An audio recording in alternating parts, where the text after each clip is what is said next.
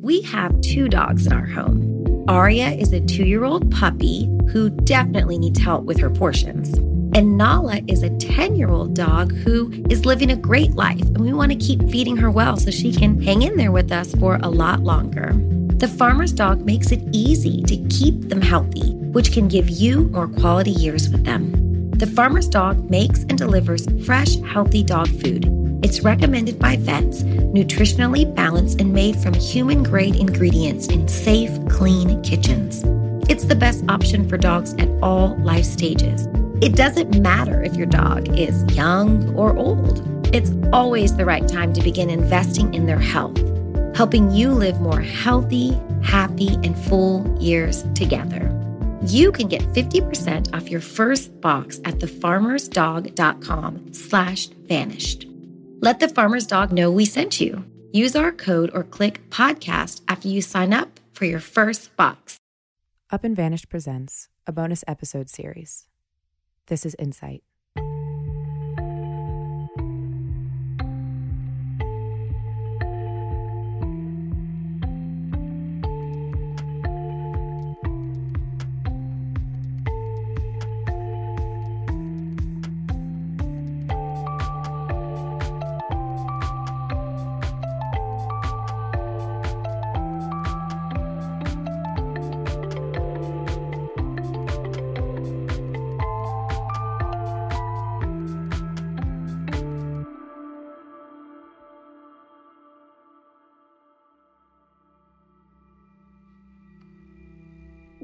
Lucky if we get one out of a thousand visitors, and it's the kind of visitor that's a little out there anyway.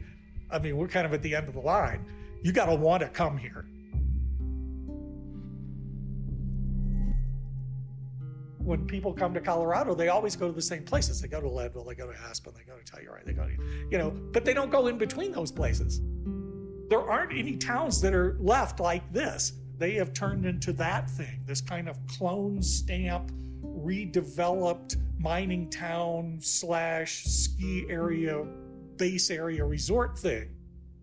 I made a comparison between this place and Jackson Hole, and there's many, many similarities, except everyone knows about Jackson Hole and nobody knows about Crestone. From about 1910 until probably the 1960s, Crestone was a very quiet little place we have no traffic light and no McDonald's here. Crestone remained after the mines busted because we had the ranch, and the ranch employed a lot of people. The gold deposits down here are in what they call lugs, which are huge deposits. You can mine out a lug for 10 years, but when it's gone, it's gone. This town almost became a ghost town a second time. I was just plotting this trend saying in 20 years, there's not going to be anybody left in this town. But after 2012, when, do, when was marijuana legalized? After 2013, young people started moving to this town. So now we're in the Green Revolution.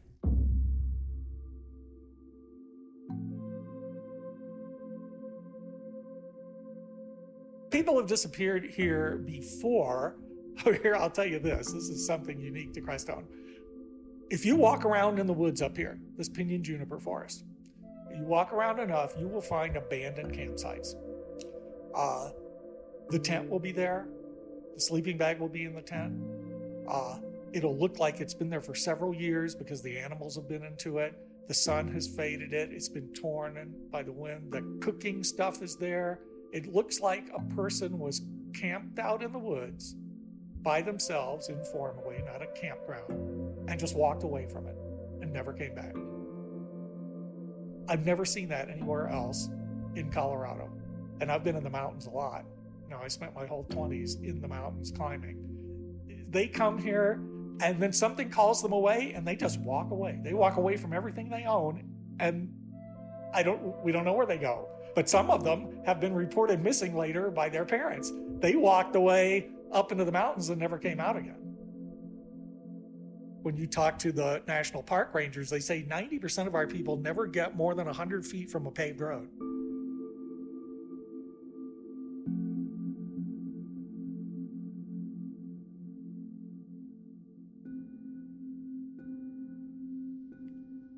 This is Perrin. She's from Colorado. People like to think of park rangers as the park ranger from the 1950s. It's like, come on, folks, let's go look at some bears. Now she works in Yosemite. I am a park ranger for the National Park Service, and I'm a law enforcement park ranger, and sometimes that'll be referred to as a protection park ranger.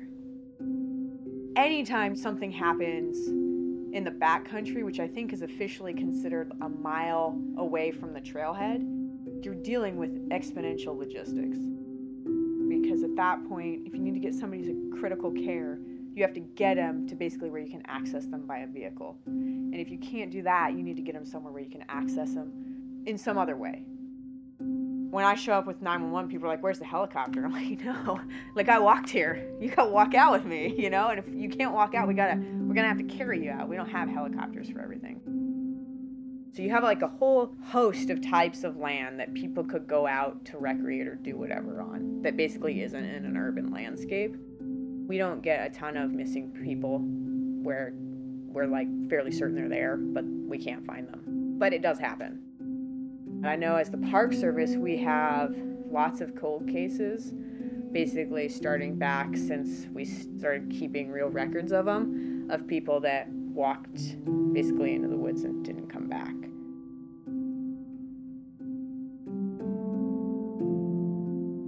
I mean, part of the idea of wilderness,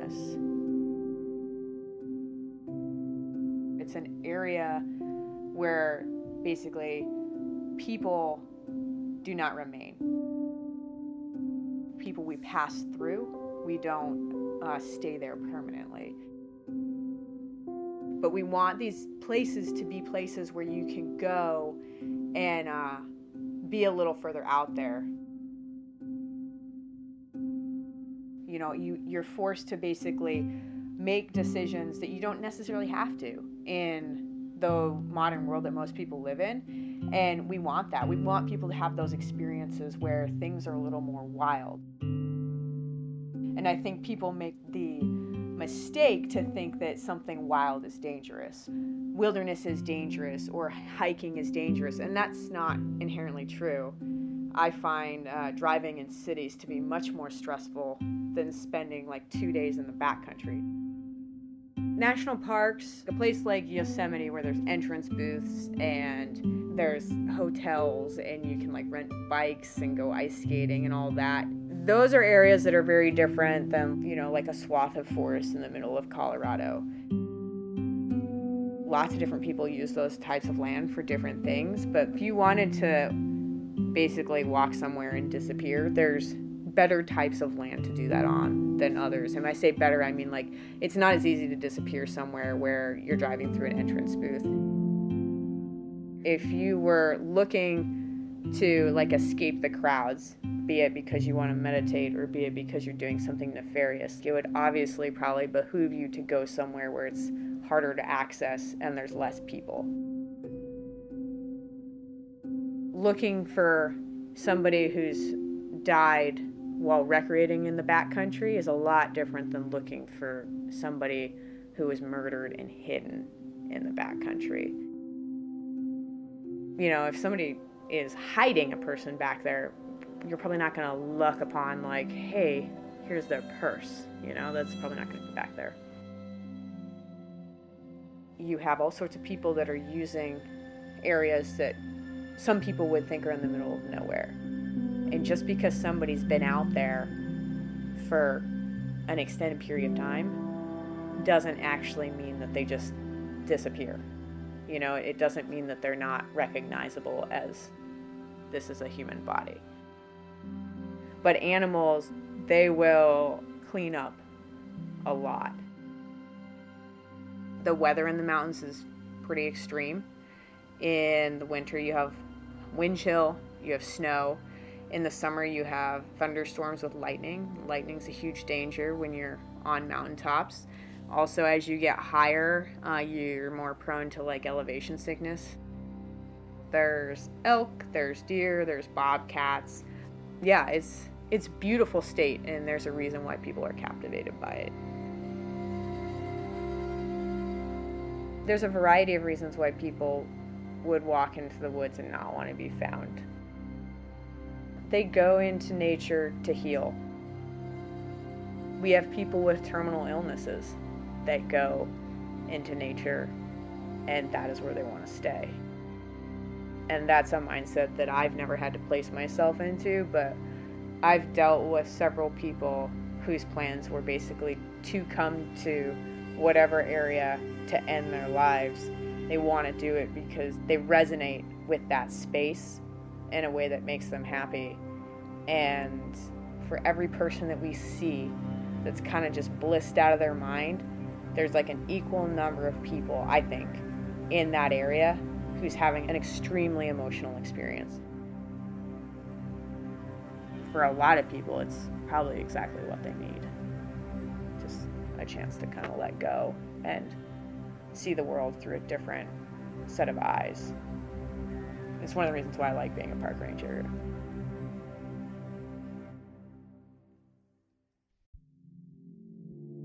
Do you ever wish you could become a detective and help find the clues to the case? How about all of that in a mobile game that you can take anywhere? In June's Journey, each scene leads to a new, thrilling storyline. Uncover the mystery of June's sister's murder and find out about scandalous family secrets. The gameplay lets you find hidden clues as you investigate a murder mystery. Escape to a bygone age of mystery, danger, and romance. Let your imagination run wild when decorating your island estate and collect scraps of information to fill your photo album and learn more about each character. Whether you're craving a good mystery or looking for an escape, you can immerse yourself in the world of June Parker. June's Journey is a hidden object mystery game with a captivating detective story taking you back to the glamour of the 1920s with a diverse cast of characters. Each new scene takes you further through a thrilling murder mystery story that sets the main protagonist, June Parker, on a quest to solve the murder of her sister and uncover her family's many secrets. I travel so much while working that I personally love to play it while sitting around airports with all that free time I have. Can you crack the case? Download June's Journey for free today on iOS and Android.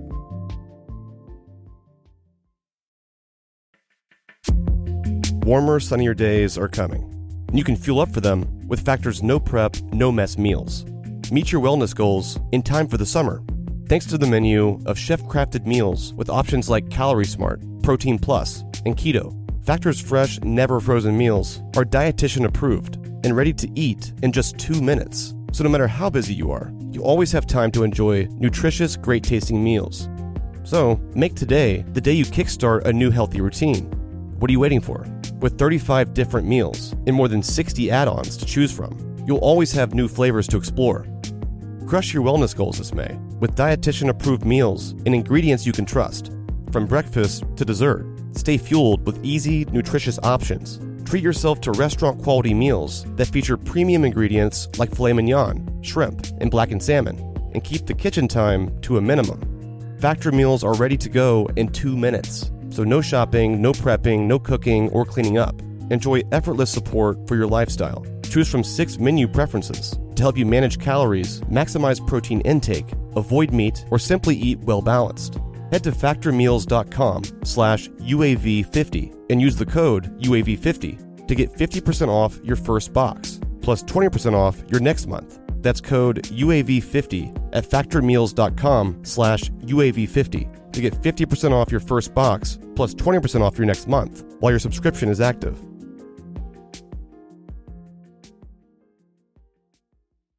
If you're used to life in a bigger city, it can be difficult to imagine how you could end up in a place like Crestone. We talked to Michael Beyer. He's originally from Chicago, but his family lives in Crestone now. He spent a lot of his 20s there and in the nearby town of Salida, a big change from the city where he grew up. It's hard to live here and not have a connection with nature. The reason I love living here is because it's just in your face wherever you are. My way of connecting with it was dirt biking. I would just take off on trails going north and south of town, you know, just trying to get lost in the woods basically. It's like this kind of end of the road community of really interesting people set in this beautiful mountain town. It's kind of a mixture because It's only been in the last 30, 40 years that these religious retreat centers have moved in, and most of it, you know, less time than that. So before that, you had kind of these old Colorado ranchers, much more rural, conservative crowd. These kind of more liberal minded people started moving into town, and you still have this interesting juxtaposition between the two of like the original people that were here and then the people that have moved here. I think a lot of people are solitary here. There's a lot of like hermits. I noticed that when I was working at the market. You know, people would come in and grocery shop, and you get the impression that you were the one interaction that they'd have with another human, like that day or that week. You see people that are just kind of like in their own world. There's way more job opportunities in the cities, but you have to be, you know, you have to be creative around here because it's so isolated, can easily spend more time alone here. Like it'll kind of either put you in your own head, or if you want to get involved in the community, you can. But it's an intense community too. Either way, it can be really intense for people. And so I've known a lot of people that just don't fit in here. But the people that live here and that have made it home, there's no other place that they want to be. One of those people is Christopher Long. He's a palm reader among other things. He came here when he was in his mid 20s because of that sacred connection to nature that seems to draw so many to Crestone. I lived up in the up in the mountains for about a year. I wanted to live up in the woods. And that was my wish to like be up there and I came here when I was what 24, 25. Got involved in the Native American church and uh, started going to Sundance and sweat lodges and yeah, and then I became a roadman and became a Yuwipi man, and probably about 40 Yuwipi men in the world. So I'm one of 40 people that is able to do this ceremony. Here in Crestone? Yeah. What's the name of the church? It's called the Singing Stone. Singing Stone. Yeah. So I'm part Choctaw, and uh, I went to a bilingual school, Choctaw and English school in Oklahoma so I was exposed to native culture that way through my family.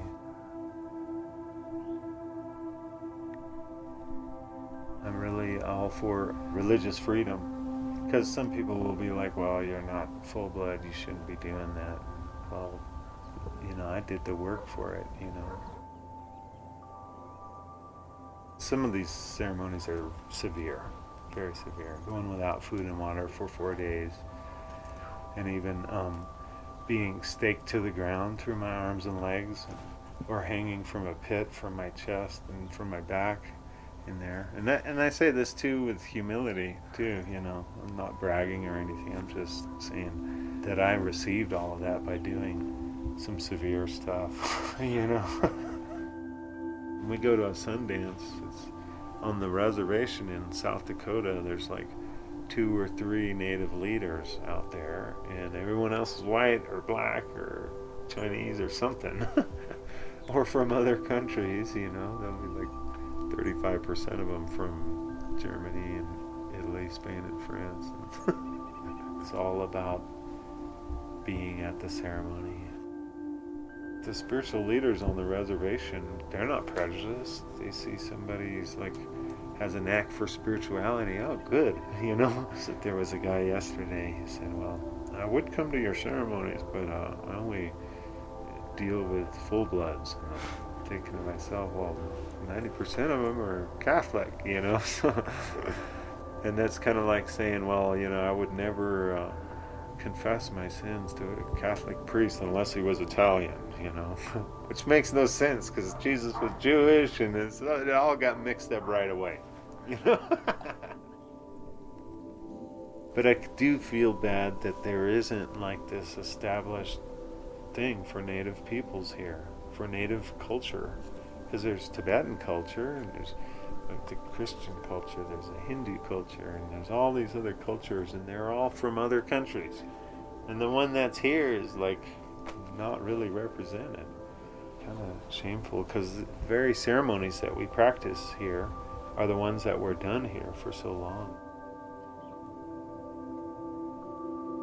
But one of about um, 300 people that has a, um, a prescription license for peyote So I'm registered with the DEA and the Department of Narcotics and all that. So I'm a, have a prescription license like a doctor or, or a pharmacist. And, and, so we do um, peyote ceremonies and then um, we do Vision Quest out here and different things like that.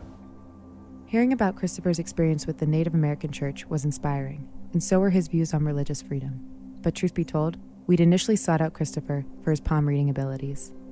Probably one of the best palmists in the world. It's real competitive in India and Pakistan and stuff, but I'm real popular over there.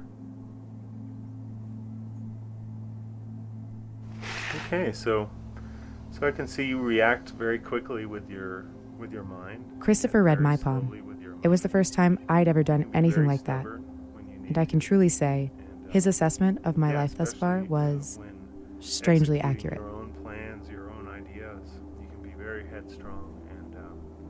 Yeah, and so you're also very intuitive with your mind, and uh, yeah, everything has significance. Like looking at this table, you know, I can see there's patterns and designs, or uh, we're all around the same table, and I might see this tree on one side, and you might see the star, and you, you might see something else. Is this still your card? Yeah, yeah, that's still my phone number. Okay. Do you ever remember people's palms you've read? Uh, no, I read a lot of palms. I found this. Uh huh. Do you know the uh there was a girl that went missing here Mm-hmm. 2 years ago? Yeah. The family gave us a box of her pictures. Uh huh. I found this in her box. Wow. We were wondering if you had ever read her palm. I just guess you never got the chance. Seemed like something she planned on. Yeah. I think she had like dreadlocks, right? Mhm. Yeah. I might have. I don't know. I don't recall ever meeting her. You know, I think you guys would have more of a chance to get to the bottom of some of it than the cops around here. I know what's happened in the past with the small town and police and and drug dealers uh, or drug manufacturers. Well, because I had a, a meth lab next to my house Oh. for for about three years, and they wouldn't do a thing about it. And it was clearly a meth lab, because these guys are just like wandering around, walking into my house middle of the night. Yeah, there's a lab over there. And, you know, but that was the previous sheriff. But some of those guys are the same people, so um, they're distracted anyway. They got their own things going on. But yeah, I think just talking around to people, I think you get more of an idea of what really happened. Before leaving, Christopher gave us a little bit more background on Crestone's land. This is a big burial ground. There's like bones everywhere. People were buried here from Tijuana and all the way. They even found a grave, a Mayan grave here.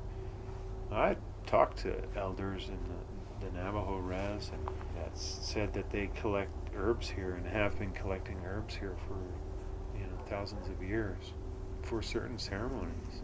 Also, all the way in, in Tijuana, Mexico, uh, hanging out with those Indians out there they they had records of coming up here, and the evidence is here too because um, there's um, caches of shells that people offered here.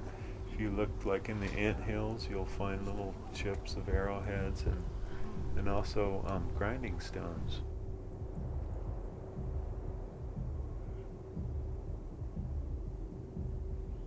It was mainly the Utes that lived here year round at the hot springs. They had like thatched houses over the hot springs and stuff. But thousands of different people would come through to pick the pinon nuts and to meditate and pray. And also practically because it's cool up here. And so everybody from New Mexico and Arizona, Sonora Desert, and, and even into California would come all the way up here and spend the hot time of the summer and then come back down. Yeah, and that's like that Hopi, Pueblo, Zuni, um, Arapaho, uh, the other Ute bands, and, and who knows who else. But Yeah.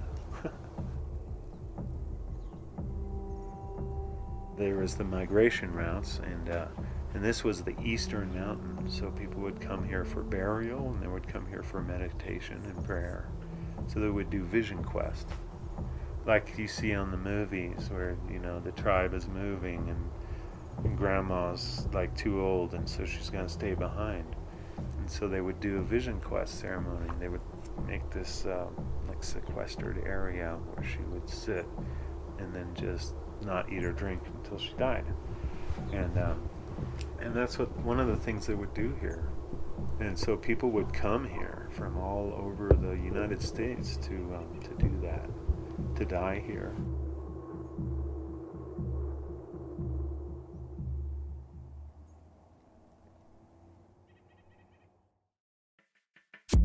I'm going to Mexico City, and it's going to be an awesome vacation. All thanks to Viator. If you're looking to book your next trip, Viator is your one stop shop. They've done all the research for you from classes and workshops, food and drinks, outdoor activities, sightseeing, cruises, tours, museums. Everything you want to do on a vacation is all right here at your fingertips by using Viator. Viator is the solution you need to ensure you plan the perfect trip and overall travel experience. Viator is a tool you can use to plan and book travel experiences all around the world. The Viator app and website make it easy to explore 300,000 plus travel experiences so you can discover what's out there, no matter where you're traveling or what you're interested in. Viator can help you plan better travel experiences. 300,000 plus travel experiences to choose from means that you can plan something everyone you're traveling with will enjoy. Enjoy real traveler reviews to get insider information from people who've already been there on the same experiences you're choosing. And if plans changed, there's free cancellation. Plus, Viator offers 24 7 customer service, so you know that you'll get the support you need at any hour if things aren't going as planned. So download the Viator app now and use the code Viator10 for 10% off your first booking in the app. Find the perfect travel experiences for you. Do more with Viator. Ready to start talking to your kids about financial literacy? Meet Greenlight, the debit card and money app that teaches kids and teens how to earn, save, spend wisely, and invest with your guardrails in place. Parents can send instant money transfers, automate allowance, and more. Plus, keep an eye on spending with real time notifications. Join more than 6 million families building healthy financial habits together on Greenlight. Get your first month free at greenlight.com slash odyssey. That's greenlight.com slash odyssey. Do you ever wish you could become a detective and help find the clues to the case? How about all of that in a mobile game that you can take anywhere? In June's Journey, each scene leads to a new, thrilling storyline. Uncover the mystery of June's sister's murder and find out about scandalous family secrets. The gameplay lets you find hidden clues as you investigate a murder mystery. Escape to a bygone age of mystery, danger, and romance. Let your imagination run wild when decorating your island estate and collect scraps of information to fill your photo album and learn more about each character. Whether you're craving a good mystery or looking for an escape, you can immerse yourself in the world of June Parker. June's Journey is a hidden object mystery game with a captivating detective story taking you back to the glamour of the 1920s with a diverse cast of characters. Each new scene takes you further through a thrilling murder mystery story that sets the main protagonist, June Parker, on a quest to solve the murder of her sister and uncover her family's many secrets. I travel so much while working that I personally love to play it while sitting around airports with all that free time I have. Can you crack the case? Download June's Journey for free today on iOS and Android. Paulette is involved with the Crestone End of Life Project. It really is like Death Valley here, but in a good way. I think it seems like uh, there's a lot of focus on death with our death cafes and Crestone End of Life, but it's very positive. I asked her to explain what they offer. The only legal, non denominational, open air cremation, I fell into it very naturally. Sometimes things just fall into place so easily that you feel like this is your destiny. It's so effortless. Like I just showed up at a death cafe meeting And then they said, Oh, we're having a meeting for a Crestone End of Life if you'd like to come next week. So I said, Oh, okay.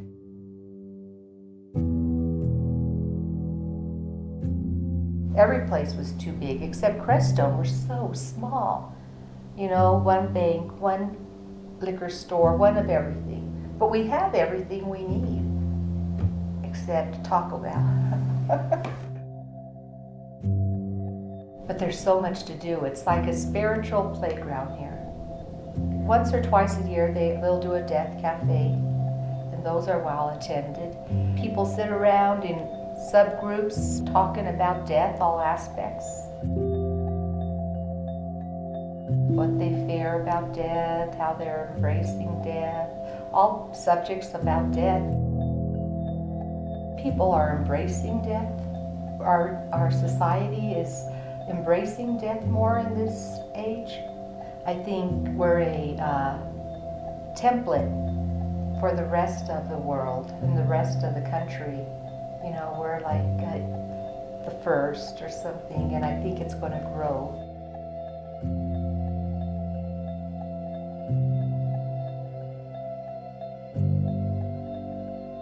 It's very simple, but that makes it even more beautiful. The smoke is purifying, sacred, because the Native Americans used to do open air cremation. And so, what I do is I do keep the flame, the coals built up. When they're about to bring in the body and the procession, when I hear the dong, then I start putting juniper on it so that as they walk in, it's a beautiful smell. And then I'm fanning to make it fire again because I need to have a flame so that they can light the torches. But everything runs so smoothly. It's uh, it's like uh, a symphony. Just really each one is special and different. Uh, like I said, it's something you have to experience. The first time I did it, uh, this woman walked up to me and she said, grandmother fire. And I said, Oh, is that what you call it? You know, the I thought she was calling the fire and the whole censored thing. I thought that was a term, grandmother fire. She said, No, not that, you. That's how I see you as grandmother fire. And sometimes when I cry, it's uh, just, I can't help. I'm such an empath oh, I like crying so much. I'm crying more than anyone, you know. But it's very silent, you know. But I can't help the tears from falling because I I can sense the energy, and if it's a very sad energy, they just fall. We, we cry for those who can't. You know, experience that grief, but turn it into something creative to get through it and to uh, heal from it because if you don't, you keep on experiencing that grief. You know, people are so appreciative of the service that we provide. People say, uh, oh, do you do anything special? Or, you know, when you light the fire, this and that is. But it's more, I think, I try to keep my energy pure the day before I'll fill my baskets and get them ready and and I still keep that pure intention. I got this is we got this basket from Africa. This basket I got from our annual uh, yard sale. The Buddhist nun brought it and I happened to be volunteering to put out stuff and she put it down and I grabbed it. I like it, it has nice energy. These are juniper boughs, and that's handed out to everyone who comes in. I like to get the wood that's cool. Like, see how this is so natural, like that, and it looks pretty when you have fire coming off of it. It's visually good, and I try to do things with intention, and I think it people notice that. This is frankincense. They're sacred uh, scents. They uh, purify, heal, and I'll and let them fall, or I'll play with my fire. And basically, what I do the whole three hours or so is just smoke it, and then when the smoke kind of starts to, I fan real hard, and then it blows up again, and then once I let it burn just to make the coals hot, and then I layer it, put two Palo Santo chips there, and then I sprinkle it. I come home smelling really strong. We keep like a calm and almost like an invisibility. I think we all love what we do. You know, I think that's what makes it special is we, uh, we see the value in the service that we provide and we feel fortunate to be in that position to provide that service, almost as if we were chosen. We just have a really awesome thing going on here. It's very, it's a very special. I always tell my husband, "Oh, I can't wait." He's like, "Yes, you can," because it's hard not to picture this is going to be me someday. It's not the end. It's just a passing. I think we do a great job. I know we do a great job. Yeah.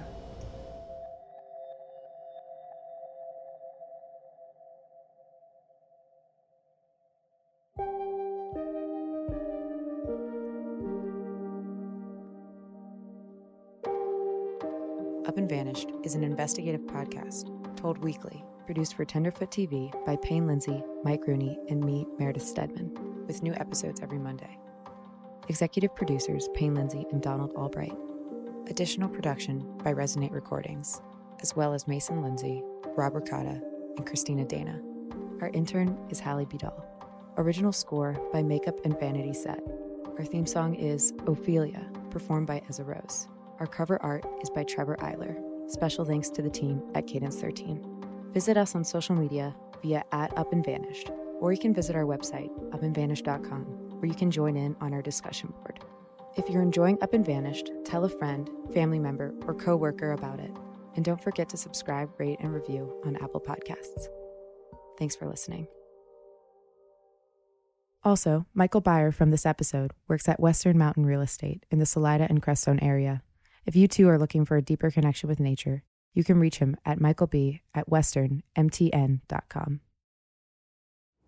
Started dating a girl who was connected with a Native American church here, and that's how I got introduced to like sweat lodges and. Um, Is this the Singing Stone, the place? The Singing Stone, yes, yeah. We met Christopher Long or Chris Yeah, Long. he's the medicine man. Uh, I did a couple peyote ceremonies. It's not like a recreational drug by any means. It's medicine and it's used to like help you heal through things that you're working with. So you get sick and they call it getting well when you throw up. I ended up getting a tattoo that was inspired by a peyote ceremony. it's a ridiculous story. Back in 2009, the summer 2009, I was invited to this peyote ceremony. All night, you're in a teepee, lots of like drums and singing and like I remember at one point during that ceremony, I like had my eyes closed. I think I was laying down with my eyes closed, just seeing some intense stuff going on. And I saw my back with a tattoo on it, like right at this one spot on my back. In my head, I was like, oh, that's where I'm getting the tattoo. And then the next morning after the ceremony, we left the teepee and um, I went and took a pee on, in the woods. And I like was looking at it and I was like, oh my gosh, that's something in it. And I went back and I took a picture of it and I redrew it and decided that that was what I was going to get tattooed on my back. And so I did. And uh, I'll show you the picture because I've got it in here. I can't tell you what it is because there's no meaning to it really. but I have to see this. Though. that's what I drew from it. And I'm happy I got it where I did because, you know, I don't have to look at it every day. and I, I'll forget that it's there for like months at a time. but yeah.